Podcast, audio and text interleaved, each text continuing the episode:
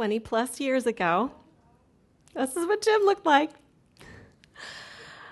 Soon after we got in, um, soon after we started dating, um, I took a trip to the Far East. I was gone for a month. Um, Delapaz family, I'm sorry I did not make it to the Philippines, but I did go to Indonesia, Hong Kong, and Singapore.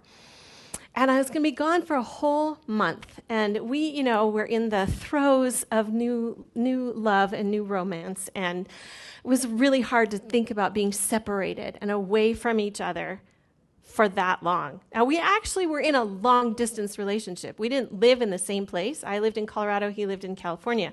We were already dealing with that, but we talked on the phone all the time and came to visit each other. And just to think of a whole month of separation was, whew, how are we going to do that?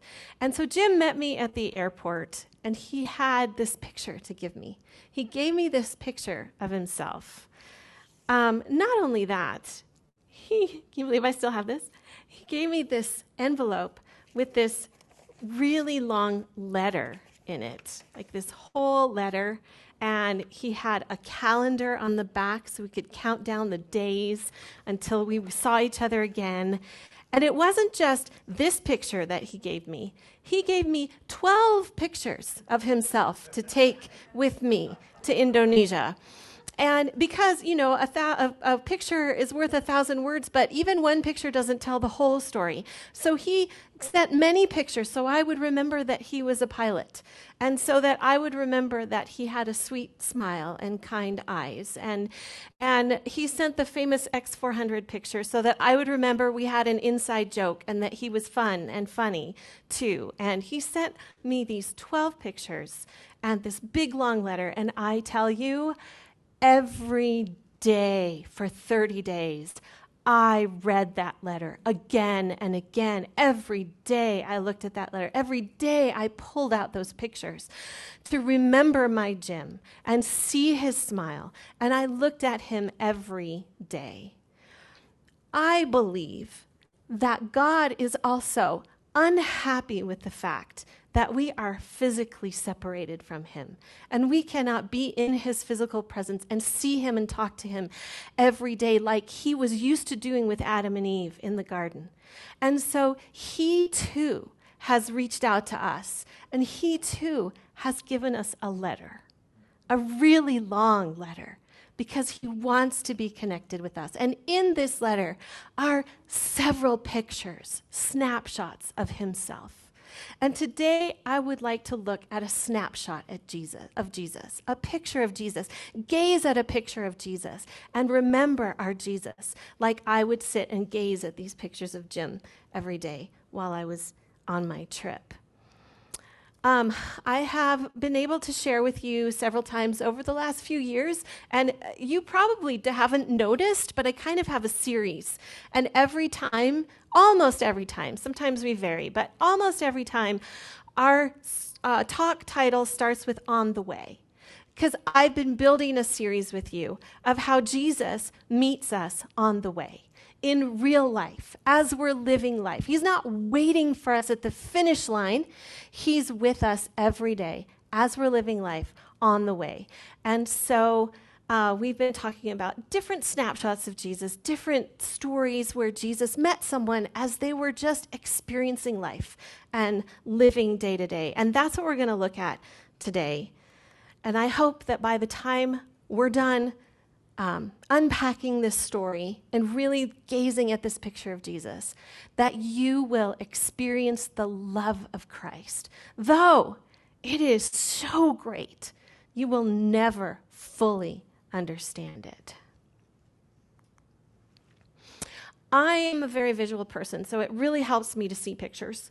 Um, our this is a picture of Israel in the time in Jesus' day, during the time of Jesus. And if you can see that it was divided into kind of provinces, um, areas, and the top, the pink one is Galilee. That's where Jesus spent most of his time. Right there, it's right there on the where the Sea of Galilee is. Um, and way down at the bottom, the big orange one, that was Judea. That's where Jerusalem was. That was where Bethany was, where he stayed when he went to visit Jerusalem. Um, That's where Bethlehem was, where he was born. But most of his time was actually spent up in Galilee. In Galilee, you can see that's where Nazareth was, where he grew up. That's where Magdala was, where Mary the Magdalene was from. That's where Capernaum was, where he lived, um, spent a lot of his ministry years. That's where um, the city of Nain was, where he raised the widow's wife, and where Cana was, where we just heard about the story where he turned the water into wine at the wedding. He spent a lot of time in Galilee. And as we get ready uh, to look at this one experience, this one day in Jesus' life, um, I want to set the stage for you because Jesus had had some very, very busy days.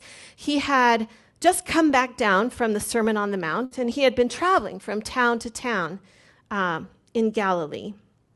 In Capernaum, he had been teaching by the lake, which we call the Sea of Galilee. He had he been healing people. He had healed a man of leprosy. He had healed Peter's mother in law. He had healed the centurion's servant. He had gone down to Nain and he had raised the widow's son. He had healed a paralyzed man who had been let down through a roof, and huge crowds were following him all the time, everywhere he went. Huge crowds. And he was teaching them in parables, and he had told them stories about sowing seeds, and he had told stories about lamps on a stand, and about mustard seeds. And he had gotten to a point that he actually needed a break. He needed a reprieve from the crowds. And so he had gotten in a boat and he had crossed the lake with his disciples. And in that crossing, there had been a big storm, and he had calmed the storm. And when he got to the other side of the Sea of Galilee, he had run into a couple demon possessed men, and he had taken care of that situation. And so he was not getting the break that he needed when he got in the boat to get a reprieve. And he had sailed back to Capernaum. And guess what? Just like the paparazzi, these crowds followed him everywhere. They knew he was going where he was going to be before he got there and they were waiting for him. And now he was with a large crowd. Can you feel how tired Jesus might have been? He was with a large crowd, deep in conversation with John's disciples, when he was interrupted by a desperate man. Now, our story was recorded in three different Gospels Matthew, Mark, and Luke. And I have mashed them all together and we're going to read this story with all the details, as if it was just one story, with all the details from all three. When Jesus had again crossed over by boat to the other side of the lake, a large crowd gathered around him while he was by the lake, for they were all expecting him. Then John's disciples came and asked him, How is it that we and the Pharisees fast often, but your disciples do not fast? Now, I don't know if this has ever struck you, but I say, Really? That was your question? He has been raising the dead and healing all these people and has all this amazing teaching and is clearly different than anyone they've ever seen before. And their question is, how come we have to fast and you guys don't? that was their that's not even what we're talking about today, but that just blows my mind that that was their question. But they he had got them in this conversation. And while he was answering this, a synagogue leader came named Jairus. And when he saw Jesus, he fell at his feet, pleading with him to come to his house because his only daughter, a girl of about 12, was dying. He pleaded earnestly with him, My little daughter is dying. Please come and put your hands on her so that she will be healed and live. So Jesus went with him.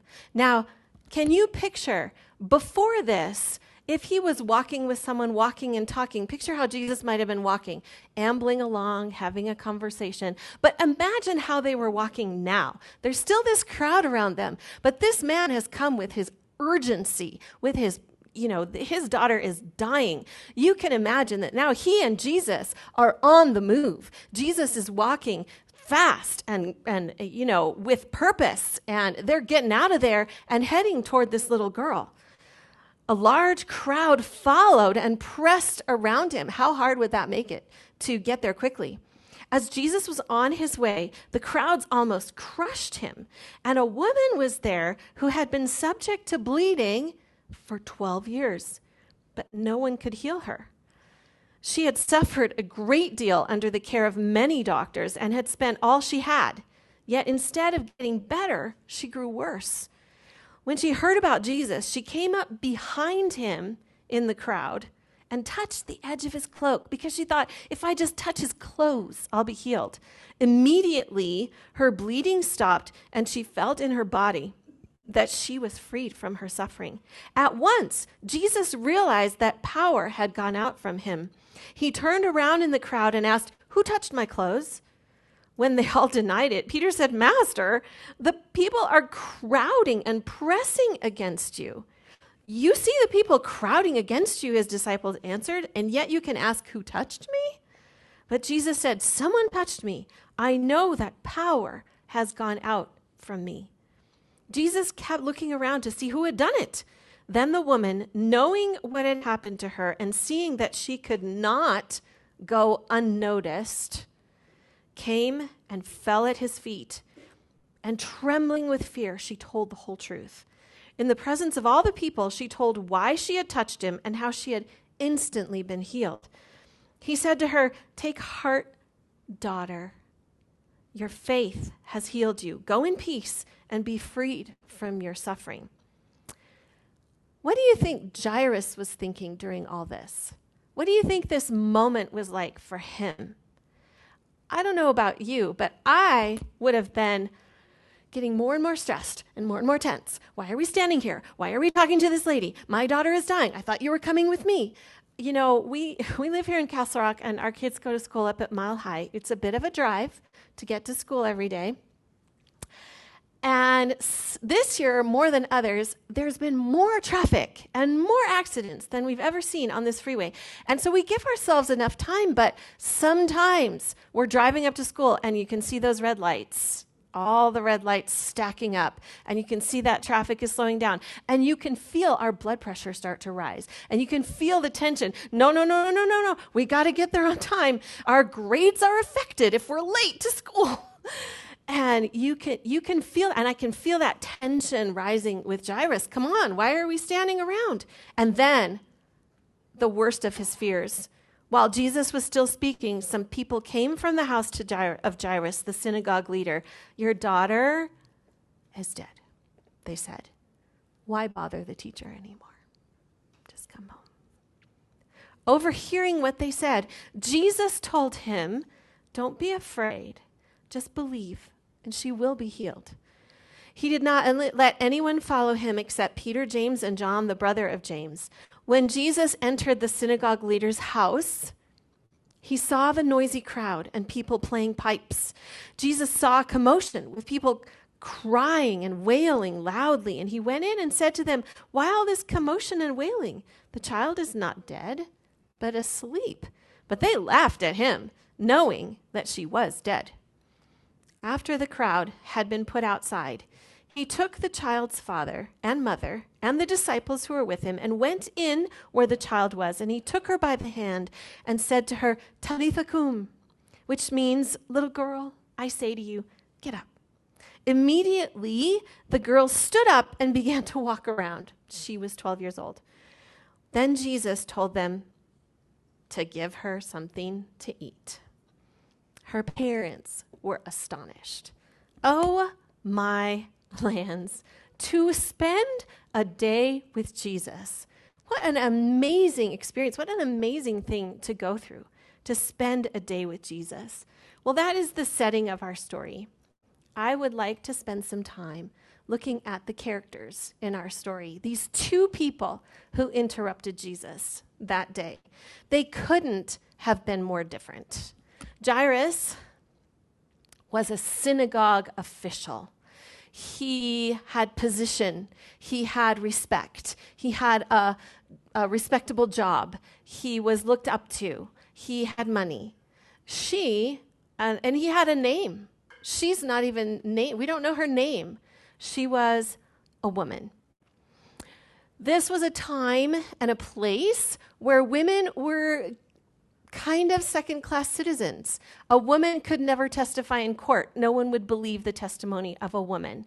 In fact, in the Talmud, which is a rabbi's um, commentaries and interpretations of the Bible, people just discussing uh, the Bible and what it means and how it applies to our lives. In the Talmud, there is a prayer, a blessing that Jewish men are supposed to pray every morning. And it goes like this Blessed are you, Lord our God, ruler of the universe, who has not made me a woman. And they also include who has not made me a Gentile or a slave.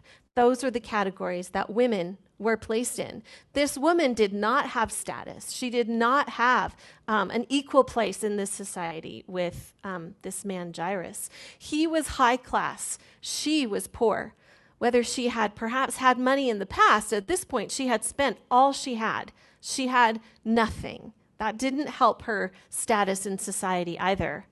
He was known for his status. He was Jairus, the synagogue official. She all we the only identifying mark we have for her is she was a woman with who was bleeding a woman with a physical problem that was she was known for her problem he had a 12 year old girl she had a 12 year old problem he came in a crisis moment of his life. His whole life wasn't a crisis, but this moment was a crisis for him. She came with a chronic problem. She had been experiencing this for many years. It was just getting worse and worse and worse. Oh, did I push this? Oh, my lands. Don't look. Everybody close your eyes. okay. Um, he was confident enough to come and face Jesus. He came to Jesus' face and asked him his request. He had some sense of self dignity, some sense of security, some sense of self worth. She came behind Jesus. She was trying to be unnoticed. She did not have that same confidence and security that he did. You see the difference between these people? He came as his daughter's advocate. She had no advocate. They couldn't have been more different Jairus and the woman, the ruler and the woman. He was a synagogue official. His job was to care for the physical arrangements of the synagogue services. So he had a very important position. He was in charge of the sacred part of town. The furniture and all the Torah scrolls were all under, he was the supervisor of all that. He was in charge of all that. He would have been one of the most prominent men in the city, highly respected, well off. He was the one that people came to to take care of their needs. He didn't need much. She, on the other hand, um, I was looking up uh, any kind of information I could find that would help me understand this woman.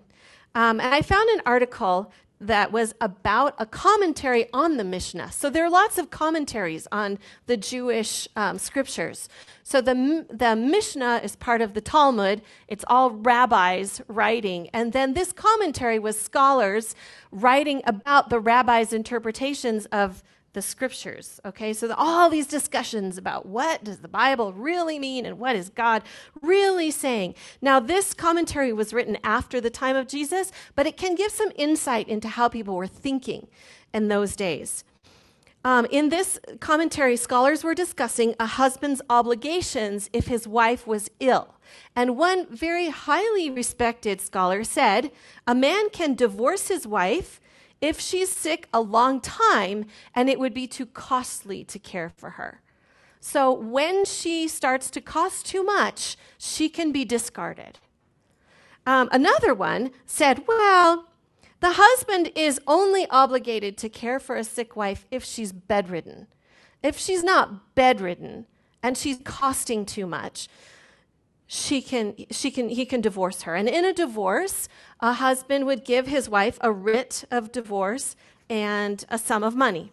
So it's very possible, since she had been sick for 12 years, it's very possible that this woman was in a situation where she had been handed a divorce by her husband, along with her inheritance money, and been booted from her home. She clearly did not have someone with her. She did not have a man that was taking her to Jesus, like this man was uh, representing his daughter and advocating for his daughter. She didn't have a man that was advocating for her. By Jewish law, a man could not approach a woman to have children if she was bleeding.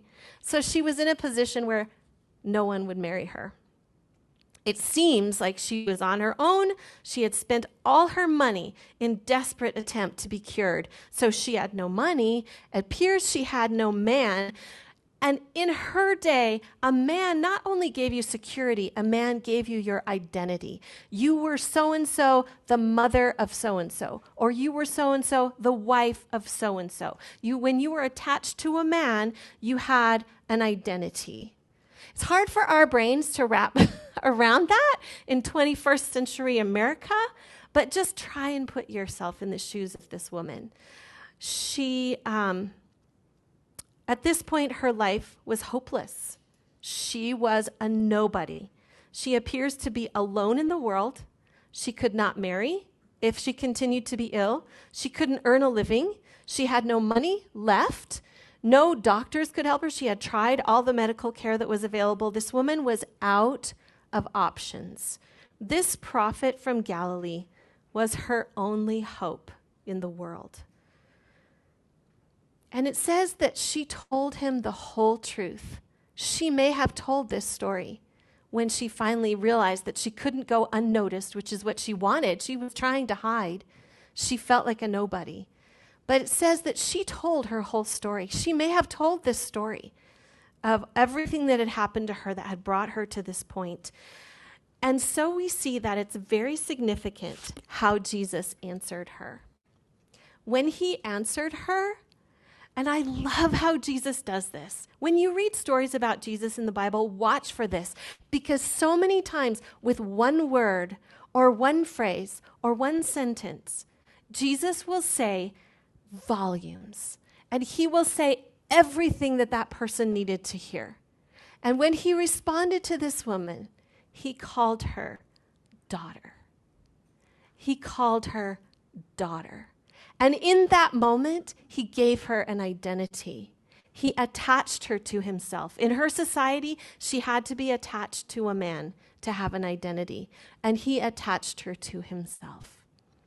All of us have the same struggle that this woman had. We are all searching for identity. We are all searching for value, for self worth, right? For something that tells us that we're worth something, something that tells us that we are worthy of respect, and we search, we search and we try, and we say, maybe I will have value if I have a, a, lot of degrees after my name and I have a good education. Maybe I will have value if I have a lot of money or I drive a certain car. Maybe I'll have value if I look a certain way, if I'm tall enough or have enough muscles or if I'm skinny enough, if I'm glamorous enough. Maybe I will have value if someone will marry me or someone will love me. Maybe I will have value if I have children. Maybe I, we, we all, if I have whatever, fill in the blank. And every one of us has to come to that point where we recognize that that's all empty.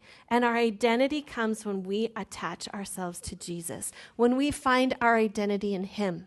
And He calls us daughter, and He calls us son. And we have personal value. We are worthy of respect because we are Christ's.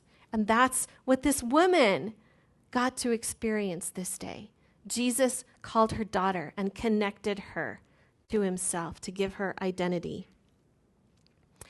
I am um, intrigued by the fact that they both started their journey to Jesus the same year. He 12 years before he had a baby girl.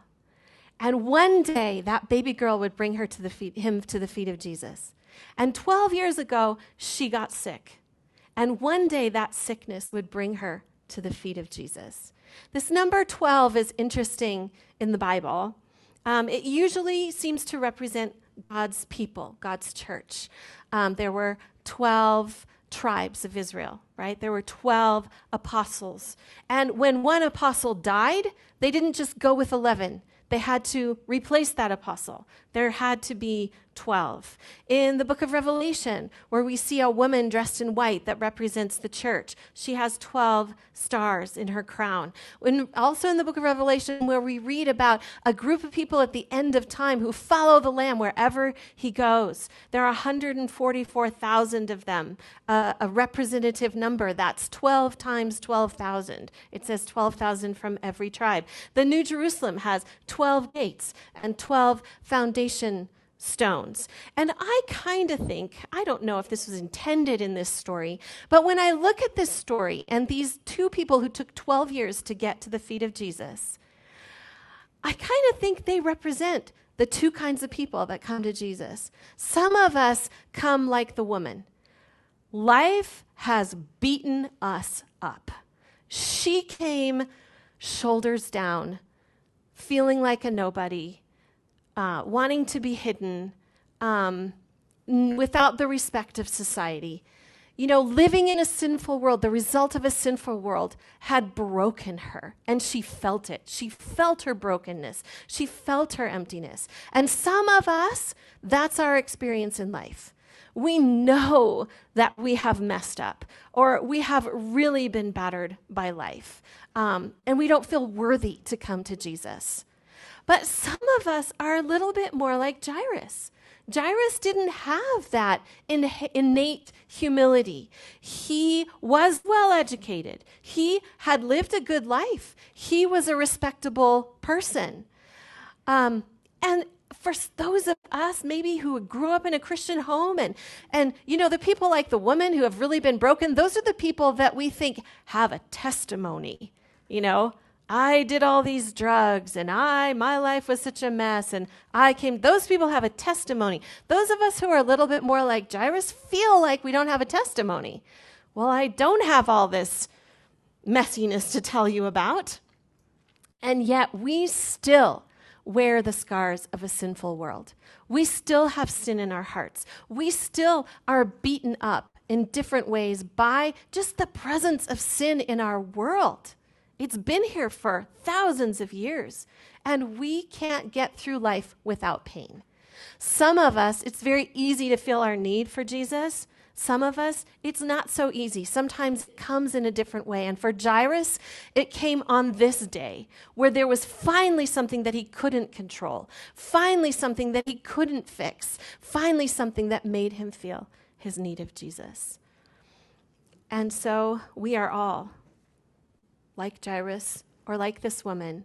And here's the day that these two people who seemed like total opposites, who seemed like they had nothing in common, this is the day that they became the same. This is the day that they were both desperate. This is the day that they both interrupted Jesus and recognized that I need help outside of myself. And it is this holy man who probably is my only hope. This is the day that they both fell at Jesus' feet. They had both experienced the way of pain, as the Bible calls sin, in different ways. But coming to the feet of Jesus, that was the place that they needed to be. No matter their status, life brought them both to the point of feeling their need. Whether rich or poor, honored or despised, they found themselves at the same place. Though they came by different routes, they found themselves falling before Jesus. The ground at Jesus' feet is level. No one in Jesus' eyes is higher or lower. It doesn't matter. And that's what I love about the church. Someone with a PhD can sit next to someone who has never been to school and they're the same. They're brothers, they're sisters, they're the same. Um, and that is the beauty of both because Jesus saw them both. Some of us feel very seen, some of us feel unseen. But in Jesus, He sees us. He sees you. He loved them both. He ministered to them both because this is one of the beautiful things about God God does not show favoritism. We do. We judge people instantly, and we judge if that's someone we're going to feel comfortable with or not, if that's someone we're going to respect or not, if that's someone we're going to listen to or not, if that's someone we're going to sit next to or not. We judge quickly, but that is not what God is like. The Bible says he is not partial to princes, nor does he regard the rich more than the poor, for they are all the work of his hand. Your identity, your value is not in how you look. It's not in how rich or poor you are. It's not in what you achieve in life. Your value or in your identity comes from the fact that you are the work of His hand. He made you. You're, you are His child, and that makes you precious. On that day, both Jairus and this unnamed woman discovered that God was there, a very, an ever present help in trouble. Some translations say abundantly available in their moment of need, in their moment of trouble. The Bible says, For the eyes of the Lord roam throughout the earth.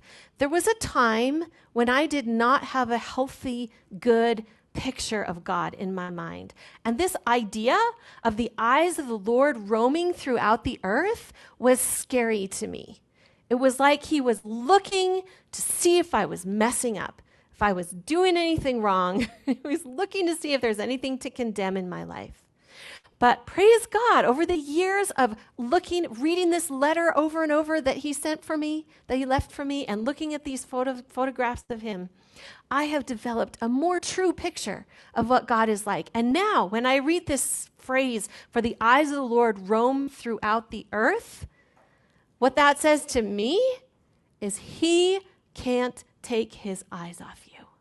You are so precious to him. You are captivating to him. He is always thinking about you. He cares for you so much. His eyes roam throughout the earth so that he may strongly support those whose heart is completely his. Now, sometimes it's hard for us to read stories like this as wonderful as this story is, because in this story, meeting with Jesus meant that he healed, it meant that he raised the dead.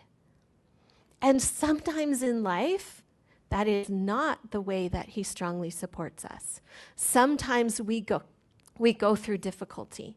Sometimes we go through loss. But this verse doesn't say that the eyes of the Lord roam throughout the earth so that he may heal everyone all the time. It says that he may strongly support those whose heart is completely his. So I don't know what you're going through in your life today. I don't know what you'll be going through in a week or in a month or in a year. In, in 2019, I had no idea that 2020 would look so different than any year I had ever lived. Yeah, I don't know what's coming for you. But I do know that whatever it is, God has a way to strongly support you. Um, I'm sure you've heard of Corrie ten Boom. She was a Dutch lady, and she lived during World War II. And when the Nazis occupied her home country, she joined the group of people that were out to stop the horror and rescue as many Jews as they could this group um, wouldn't share their names with anyone. Everyone was named Schmidt, which is like Smith in our country, so that if they were ever caught, they could never rat on anyone. They didn't know anyone's names, they were all Schmidt. Sometimes they disguised themselves, sometimes they took messages to people, sometimes they took people over borders and they hid Jews and they tried to save Jews. She herself and her sister and her father hid several Jews in their home. And after months of doing this good work, a, a Dutch neighbor ratted on them. And the Nazis came and arrested her and her family and people she loved and took them to concentration camps. Some of them died in the camps. Corrie herself was slated to be gassed. Every woman her age was supposed to be gassed on this certain day, but because of a clerical error, someone had written her birth date wrong on her paperwork. She was released instead of being killed. And after she was released, she went into ministry after she got herself cleaned up from all the fleas and all the lice and all the horror that she had been through. She began a ministry of reconciliation and healing and bringing people back together and forgiveness. She herself struggled to believe and really accept that God's forgiveness was for everyone, even the guards in her concentration camp, if they would repent. She traveled the world for years after that. She called herself the tramp for the Lord, and she would tell people things like, There is no pit so deep that God's love is not deeper still. And people listened to her because of what she had been through. And people would tell her, Corrie, it must have been your faith. Must have been your faith that got you through that. And she would kind of say, uh, I don't think it was my faith. She would say, My faith was weak. My faith, it was hard to have faith in the camps. She says she would say, I think it was Jesus.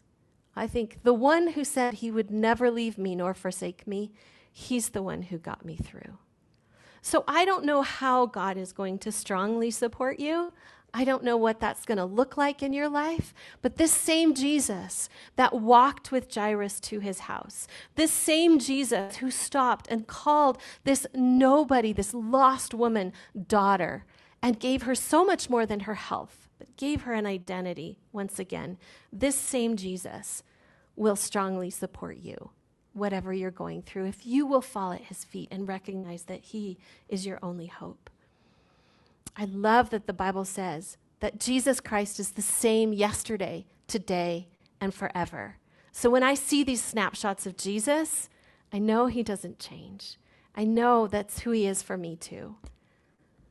And so today, May you know the God of Jairus, the God who welcomes your interruptions, who is an ever present help in your times of trouble, who feels the intensity of your crisis with you, and who loves to come to your house. And may you know the God of this dear woman, the God who sees you even when you feel invisible, for whom you and your pain will never go unnoticed who places great value on you regardless of your status or your poverty, who knows your significance even when others don't, who calls you daughter or son when no one else knows your name, and who will strongly support you with his power and with his presence. May you experience the love of Christ, though it is so great, you will never fully understand it.